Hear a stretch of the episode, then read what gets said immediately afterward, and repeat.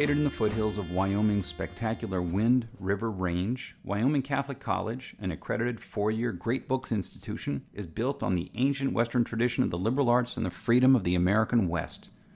The college offers its students an immersion in the primary sources of the classical tradition, the grandeur of the mountain wilderness, and the spiritual heritage of the Catholic Church. Students experience the illumination of imagination and intellect through the great books and traditional disciplines, literature and philosophy, mathematics and theology science, and Latin, and an outdoor program second to none. The college celebrated an in person graduation with its seniors last year and welcomed its largest freshman class ever this year. Learn more about the college's unique space in the world of American higher education at wyomingcatholic.edu. We have with us today Thomas R. Schreiner. He is Associate Dean and James Buchanan Harris Professor of New Testament at Southern Baptist Theological Seminary. He's a prolific scholar. Uh, our focus today is a commentary that he has written on the book of Hebrews, which is just out under that very title, Hebrews. Uh, and so we say, welcome, Professor Schreiner. Thank you, Mark. It's a delight to be with you. Good, good. Well, right off the bat, let's jump right into the book. Uh, you single out the final words of Jesus on the cross, it is finished, as capturing the theology of Hebrews. How so? You know, one thing I want to say at the outset is Hebrews is is very beautifully written. It's it's clearly written by a person who's educated and an intellectual. Yeah. Uh, if, if, you've re- if you've read the scriptures, you know you know that Paul is brilliant, but the literary style of Hebrews surpasses what we find in Paul. And yeah. to answer your question, the letter begins by saying, in, in many parts and in many ways, God of old has spoken to the prophets, but in these last days, He's spoken to us in His Son. And I think, in a way, that that's a description of what the book's about. In the in these last days, we have the the, the definitive final climactic word in Jesus Christ because uh, the author of the Hebrews argues that he's the fulfillment of all the prior words that we find in the diverse uh, genres we see in the Old Testament. Mm-hmm. Mm-hmm. Who wrote the letter? What do we know? that, that, that is that is such a fascinating question and something that the, the church has debated really from from the beginning. So there's a there's a long tradition that uh, the letter was was written by Paul. I don't think that's the earliest tradition. It it really triumphed in early church history through uh, the great church uh, fathers Jerome and Augustine at least that's one reason probably it was received into the canon. And, and there are still a few defenders, not many, of Pauline authorship today. Mm-hmm. But most scholars today, and I would be among them, most scholars today don't think Paul wrote Hebrews. And there's, but there's some brilliant guesses. Uh, you know, very, a very interesting guess is uh, Barnabas and Barnabas is an interesting guest because we know he was a, a Levite and a priest, and, and there's the priestly themes permeate the letter. So th- that is a very interesting guess. Some early speculation that perhaps uh, Luke wrote the letter, who wrote uh, the uh, third gospel and Acts. And I think one of the most fascinating guesses as well this was first suggested by Luther, is that Apollos wrote the letter, which fits with the literary style. Some people have even thought that the letter could have come from Alexandria, and we know that we know that Apollos came from Alexandria. Mm-hmm. But the disadvantage of Luther's view is Luther Luther's the first person to have suggested Apollos. So maybe so, but 1500 years later, no one suggested it really before Luther. Uh-huh. But I, I agree. I agree with the famous words of Origen. Origen, who wrote in the third century, speculates uh, who might have written the letter, but he finally says God only knows, and I, I think that's the right answer. There there are many guesses out there, but yeah. at the end of the day, I don't think we know for sure who who wrote it. But scholars love to engage in uh, speculation about who might have written the letter. And roughly, you want to pin down a, a window when it was written? Most would say between, I'd say 60 and 90, roughly. Okay. I I support the view that it was written before the destruction of the temple. We we don't know for sure. There's no date on the letter. There's there's nothing there's nothing in the letter per se that gives us a precise date. But since the author talks so much about really the tabernacle and sacrifices and the priesthood, I agree with those who say that he probably, we have to say probably, he probably would have would have mentioned the fact that the temple was destroyed if the letter was written after that. And just for the sake of your listeners, the temple was destroyed in AD 70 by the Romans. So I, I hmm. take the date to be in the late 60s. Okay. And to whom, how specific can we narrow down the audience for the letter? Yeah, these are such interesting and fascinating questions, but also they can be frustrating yeah. because you know the, the the to the Hebrews it says, but there have been all kinds of guesses as to who the readers are and where they were, and uh, you know some you know, one theory that's really not in favor much today, but some people even thought it was written to the to Essene Christians. Some think it was written to uh, Jewish Christians in Palestine. Some some scholars argue even more today than in the past probably that that it was written to Gentiles. I still think the main the, it's hard to say with so many people writing, but I still think the most popular view in scholarship, and the one I think is right is that it was written to Jewish Christians in Rome. Of course, we don't have, know that for sure, but um, I, I favor that theory in my commentary. Early on, on page 13, you say that, quote, in distinctive message and style. Uh, that Hebrews differs from every other item in the New Testament. Now, you talked about its high literary quality. Is there anything else that you would single out that makes Hebrews so distinctive to you relative to all the other books in the New Testament? I think the the emphasis on the priesthood of Melchizedek uh, instantly stands out to readers. Yeah.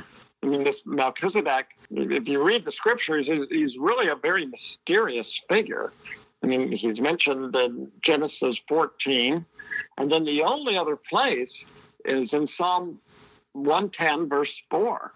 So we, we have this mysterious person, we know nothing else about him, who, who appears in these two texts, and no, no other New Testament writing uh, says anything about Melchizedek. And actually, most of the new, eh, this is debated, but at least explicitly, the language of priesthood isn't applied to Jesus Christ in the same way that we find it in, in Hebrews, and Hebrews exploits the idea that Jesus is the Melchizedekian priest, and he really plays off Psalm 110:4. You you are a priest forever, according to the order of Melchizedek. And I always tell my students, I say, you know, the, the author of Hebrews took that verse and he and he wrenched every drop out of it every word mm-hmm. out of that verse. I mean, the word forever, for instance, just to use one example, the the author goes to to great lengths to say that Jesus' priesthood is uh, irrevocable. It lasts forever. It's it's perpetual. It will never end. And, and he he bases that, at least in part, a significant part, on the Melchizedekian priesthood of Jesus. So you see, one thing I often say to students, because Hebrews Hebrews can be difficult for people today. All the language of tabernacles, sacrifice, mm-hmm. the Aaronic priesthood, we're, we're not familiar with these traditions and customs and rituals and practices. But one way to think of Hebrews chapters 7, 8, 9, and 10 is chapter 7 he is the better priest, Melchizedekian priest. Chapter 8, you have the better covenant, the new covenant instead of the old covenant. And then chapters 9 and 10, you have the better sacrifice. It's a better sacrifice than the animal sacrifices offered under the Aaronic priesthood. All, all of that is yeah, obviously other texts speak about the new covenant, but the way Hebrews puts it together is quite distinctive and, and stands out. Mm-hmm. One more question before getting into some of the details of Hebrews, which which makes up the bulk of your study, but you refer on page 33 to the quote, already but not yet, and you hyphenate those words. Already but not yet eschatology of the New Testament. Can you explain that phrase? Yes. And I think the already not yet is characteristic of uh, New Testament theology. And what we're saying when we speak of the already not yet is that another two words to use is salvation in Jesus Christ is inaugurated, but it's not consummated. In other words, through the through the ministry, death, and resurrection of Jesus, the the age to come, the promises of God have been fulfilled. And yet, and yet they're not totally fulfilled. So, one way to put this that's, I think, very accessible is we have new life in Christ now. We, as, as John, to use Johannine language, we have eternal life, and yet we're still going to die uh, before we obtain the final resurrection. So we see we see an all an already not not yet there. We're we're forgiven of our sins, and yet we still sin we have not yet been perfected in uh, in every respect. So so the already not yet speaks of the tension, the tension that marks the Christian life. Hmm. Of, of the good gifts of salvation that are ours, and, and yet, yet we're not all that we uh, should be and, and will be. Hmm. Into into the book, I mean, I should say that the structure of the book is you present passages. Well, maybe I should tell you what do you do with each passage of the text? Describe what you provide for readers because I, I, I see the book as, as tr- a tremendous pedagogical text. How, how does how, how do those sections work? It's a biblical theological commentary. So we have a you know an introduction, and we've talked about the introduction, and then as we we look at each passage, we we give you this the scripture, so we we provide that for the reader. Then we we talk about the larger context of the passage. So maybe we cover 15 verses or whatever. I give a short summary of that, and then then a verse by verse exegesis, and then a bridge, a bridge at the end where we we speak of how it applies to today's world. And and the first before I give the scripture, there's a little there's an outline. I give an outline of the book as well. And all the volumes in this series will follow that same format. And at the end at the end of the commentary, I think some of them are doing it at the at the beginning, the beginning or the end. I have a biblical theological section where I talk about some of the themes in the book. Mm-hmm. Let's pause for a moment for what I believe is one of the best schools of higher learning in the country, the University of Dallas, the premier Catholic liberal arts university in Texas. With campuses in Irving, Texas, and Rome, Italy, UD offers a rigorous and exciting core curriculum that sets it apart an education rooted in the great works of Catholic and Western tradition, an education that ennobles and enables students in their pursuit of wisdom, truth, and virtue. Fidelity to man requires fidelity to the truth, which alone is the guarantee of freedom and of the possibility of integral human development. Those are the words of Pope Benedict, quoted at the University of Dallas, and guiding educators in all the departments of the university. Undergraduate, graduate, and certificate programs are available.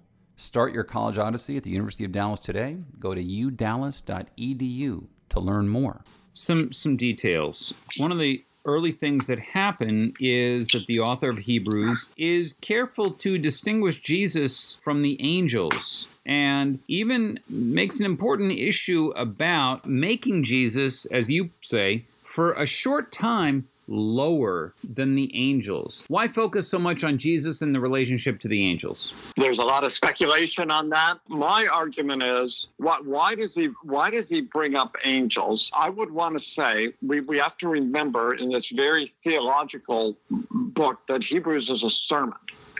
Now, he tells us that it's uh, it's a word of exhortation, chapter 13, verse 22. It's a logos parakleseos, a sermon, which is the same word we find Paul using in Acts chapter 13, verse 15, when he gives a sermon in Pisidian uh, Antioch in the synagogue. So we have a sermon, and I and I think I think the the main the main point in the sermon is that the readers are are are exhorted not to fall away. So, my understanding of the setting of the book is they are tempted to revert to the practices of the old covenant. Mm-hmm. And what he tells, what the author tells us in chapter two, is the angels were the mediators of the law. So I think the, the angels don't come up because the readers were tempted to worship angels, although some interpreters think that's correct. I think the angels arise because they were the mediators of the law, and therefore he wants to say that Jesus is better than the angels, he's greater than the angels, because it's all part of his argument that the new covenant is better than the old covenant. Mm-hmm. So there, there's no, in my, in my reading, some interpreters disagree. There's no temptation to uh, adore the angels here. It's just uh, their their role as mediators of uh, of the Old Testament law, the Mosaic covenant, the, the law given to Moses on, on on Sinai. Yeah, one of the elements that does distinguish Jesus from the angels is that he is one who can quote, as you, uh, as you put it, he tastes death for everyone. Is this a primary assertion about Jesus in Hebrews here? He he has to taste, and that, that, that that's that's a, a strong metaphor to use there. A taste death for everyone. Yes, and, and I think it's in chapters one and two. They're they're extraordinary. There's extraordinary Christology. and it's a it's a bit it's overly simplistic, but we could say chapter one is about the divinity of Christ, chapter two about his humanity. Mm-hmm. And, and one of the interesting arguments he makes in chapter two is that the Son is better than angels because he's a human being. And that it was always God's intention that human beings would rule would rule over angels. And, and therefore, of course, Jesus is greater than angels because he's divine. But it's not only because he's divine, he's also greater than, than angels because he's human. And then, as you say so remarkably, because he tasted death. And then, and then what does Hebrews go on to say? Jesus, Jesus is our, is our brother. He's, he's not only our, our Lord, but he, but we by by taking flesh and blood, he he he belongs to us. He belongs to uh, humanity, and uh, he shares the weakness of what it what it means to be a human being. And and yet he's triumphed, as as he says so beautifully and wonderfully. He's triumphed over death, so that we are now free from the fear from the fear of death. Yeah, I was going to ask you about that phrase, fear of death. Uh, do you say, or does Hebrews say that fear of death is actually the greatest power of the devil? He doesn't say greatest, but he does say he does say it, and perhaps it is the greatest. I haven't thought of that, but it, but it, it certainly is the power a power the devil exercises. So that's that's quite a fascinating way to put it, isn't it? And I think we see here the pastoral intention of the writers because he wants to say don't don't revert don't revert to a covenant that finally cannot liberate you from what is the specter that hangs over all of our lives. And that is the specter of uh, death that's hovering over us and uh, perhaps in some ways is never far from our minds. Yeah. And that we have, we have finally, uh, we triumph over death, but not in and of ourselves, but through Jesus Christ. Yeah. and that Jesus does not release us actually from all fear. You you you say uh, on page 139 you talk about the importance of fear that fear is good. Fear actually plays a, a, moral role in our development. Is this one of the arguments of Hebrews? Absolutely. So one of the one of the key features of Hebrews, if Hebrews is a sermon, as I've already mentioned, one one of the striking things in Hebrews are the five warning passages, which we find in chapter 2, 3 and 4, 5 and 6, chapter 10, chapter 12. He, he sort of does, you know, theological exposition and then warning, theological exposition and warning. I think all those, the, all the theology serves or undergirds the, the warnings that permeate the book. But warnings promote fear, don't they? But there is a kind of healthy fear isn't there? We ought not to conceive of, of fear as necessarily negative. Here's what I'd say it isn't a paralyzing fear.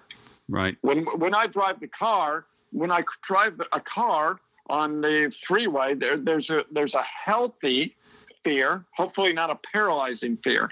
And I think that's the kind of fear Hebrews has in mind. He's, he, the author is saying, look, life and death are at stake. Life matters. Moral decisions that are made your, your commitment to Christ, it's a serious matter. And for the author of Hebrews, there's a final punishment. So there's a fear. It's not the only theme in the New Testament, and, and perhaps not even the primary theme, but it is a theme.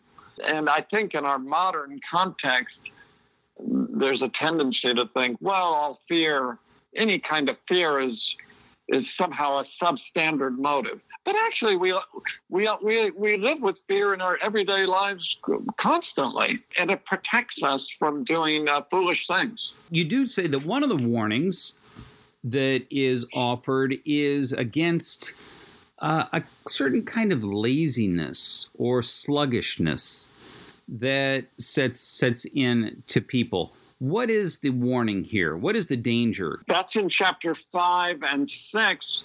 And um, most would agree. Hebrews is warning the readers if you if you fall away, if you and by, by fall away, I think he means if you abandon Christ, if you commit apostasy, if you forsake Christ, then then there's no hope of salvation for you. So that that is a very a very serious and and stern warning. But I don't think he's saying that fundamentally to frighten readers. We just talked about fear. There's a fear involved. But I think it's the kind of warning that we give when you're standing on uh, yeah, the edge of the Grand Canyon. Don't fall in. Yeah. He's saying that life and death are at stake. And so the laziness is not just some kind of casual laziness. It's laziness about the most important things in life. And I want to say Hebrews reminds us, and, and, and, and sometimes we can forget this. Life matters. Our, our, decisions in life are of eternal consequence. We're not. Life is not. Life is not insignificant. Our decisions in life, Hebrews reminds us, aren't trivial. So that's a a wonderful and glorious thing, really, to think about. That our we can fall into a kind of boredom and ennui about life and think nothing matters. But Hebrews argues, no, no, your decisions do matter. Right. One very important element you say in Hebrews is the is precisely the conception of Jesus as priest, as God, but also as priest. You call him actually the perfected priest. Why is that important? When we look at the introduction of the book, I mentioned the first two verses, but the author, I think, also says very significantly after making cleansing for sins, he sat down at the right hand of the majesty on high. And I always say to my students, there's the end of the book right there. Because the cleansing of sins, full and final forgiveness has been achieved in the sacrifice of Christ. Notice the, the, he doesn't use the word language of forgiveness. I don't think it means something different from forgiveness, but he uses the language of cleansing. That's cultic language. That's priestly language. That's hmm. that's temple tabernacle language, isn't it? Mm-hmm. So we have we have a, a cleansing, a cleansing of sins, and and then Jesus Jesus is sat down at the right hand of the Majesty on high, and that's Psalm 110 again. The Lord, you, the Lord said to my Lord, "Sit at my right hand until I make your enemies your footstool," which is a very important psalm for the readers. I mentioned earlier, Psalm 110 verse four is where he mentions Melchizedek. So his work is perfected in the sense that it's completed. He qualifies as the priest. I don't think Hebrews is saying before that Jesus was imperfect in the sense that he was sinful, but he had not accomplished his work as the priest, the God man who's both divine and human. And through his sacrificial death on the cross, has accomplished the perfect sacrifice. And by the perfect sacrifice, he means the sacrifice that cleanses you from your sins. Barnabas Lindars has a little book on the theology of Hebrews. And one of the things he says that I think is helpful, he says, What were the readers struggling with? Yeah. And he thinks the readers might have been struggling with guilt, that a sense that their sins were not truly washed away. And Lindars says, and I think this is exactly right, the author emphasizes Jesus has, because he's the perfect priest, has cleansed us from our sins so we can enter boldly by his blood, by his sacrifice, into God's presence boldly and joyfully. So we have the theme of fear, but we also have that theme of confidence in Hebrews, of joy. It's, it's not only fear. We have two earlier priests mentioned in Hebrews. We have Joshua and Aaron. What role do they play in the argument? I would argue that they play and this is a significant theme in Hebrews. I think they play a typological role. The Hebrews loves to play with the patterns and correspondences. That's what I mean by typology mm-hmm. in the scriptures. So Joshua, the Old Testament Joshua, of course, it's actually Joshua is another way of saying Jesus. So when you actually when you read it in the Greek text, and you read about Joshua, it's just it's just Jesus. It's the word Jesus.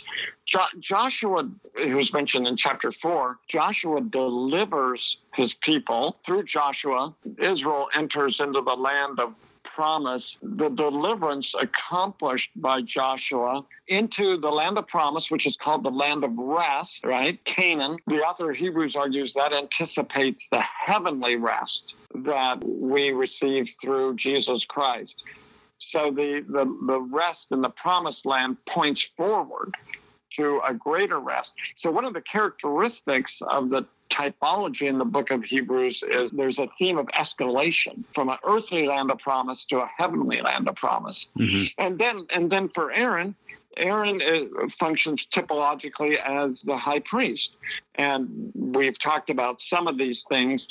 The sacrifices of Aaron, and successive high priests point forward to the final and perfect sacrifice of Christ. And so the author makes a big deal of the fact that, well, animal animal sacrifices finally cannot cleanse you uh, of your sins. I mean, after all, they're animals; they are unwilling victims, and now now we have the sacrifice of a perfect priest. So so Aaron's priesthood his earthly priesthood points forward to Jesus' uh, heavenly priesthood. Very good. The book is Hebrews. Professor Tom Schreiner, thank you for joining us. Thank you, Mark. It's been a delight to be with you. And thank you for listening to our conversation, which has been supported by Wyoming Catholic College, which combines great books, the Catholic tradition, and the great outdoors of the American West into an extraordinary education. Go to wyomingcatholic.edu or contact the admissions office at 877 332 2930.